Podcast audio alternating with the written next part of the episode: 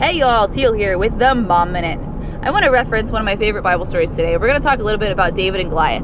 We've talked about David and Goliath before, but today we're going to talk about Goliath specifically. So, I'm going to give you two different scenarios here. Okay, first one what if Goliath didn't exist? What if David didn't have to overcome something big?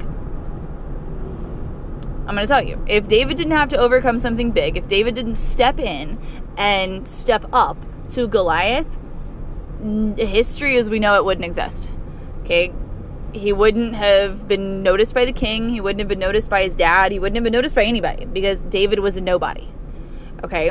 He was a nobody that God used after he conquered something big.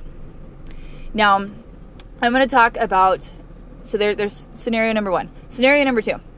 If Goliath was an average sized man, so history, they went back, they did all kinds of measurement of bones and all kinds of crazy stuff. And Goliath, they think, was like seven foot ten. So he was like almost eight feet tall.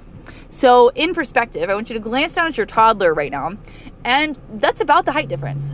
Okay, David was an average sized man, and Goliath was huge. Okay, so if Goliath was average, would it have been such a big deal? I don't think it would have. I think that God needed David, just like He needs you, to go through something big, to overcome a big obstacle in order to fully step into your calling and what He has in store for you.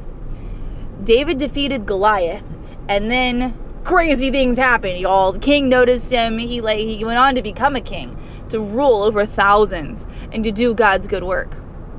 Okay, so if if Goliath was just average, it wouldn't have been that big of a deal. He just, he would have he would have beaten a bad guy. Cool. Okay?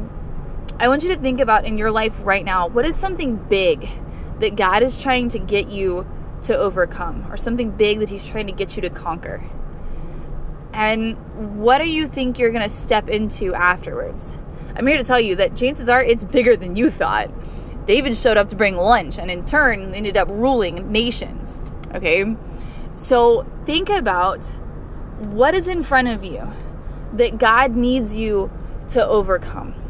I want you to shoot me a DM, talk to me on social media, let me know what Goliath are you trying to conquer?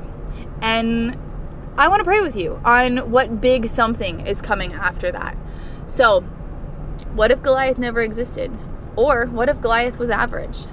what Goliath is standing in front of you right now.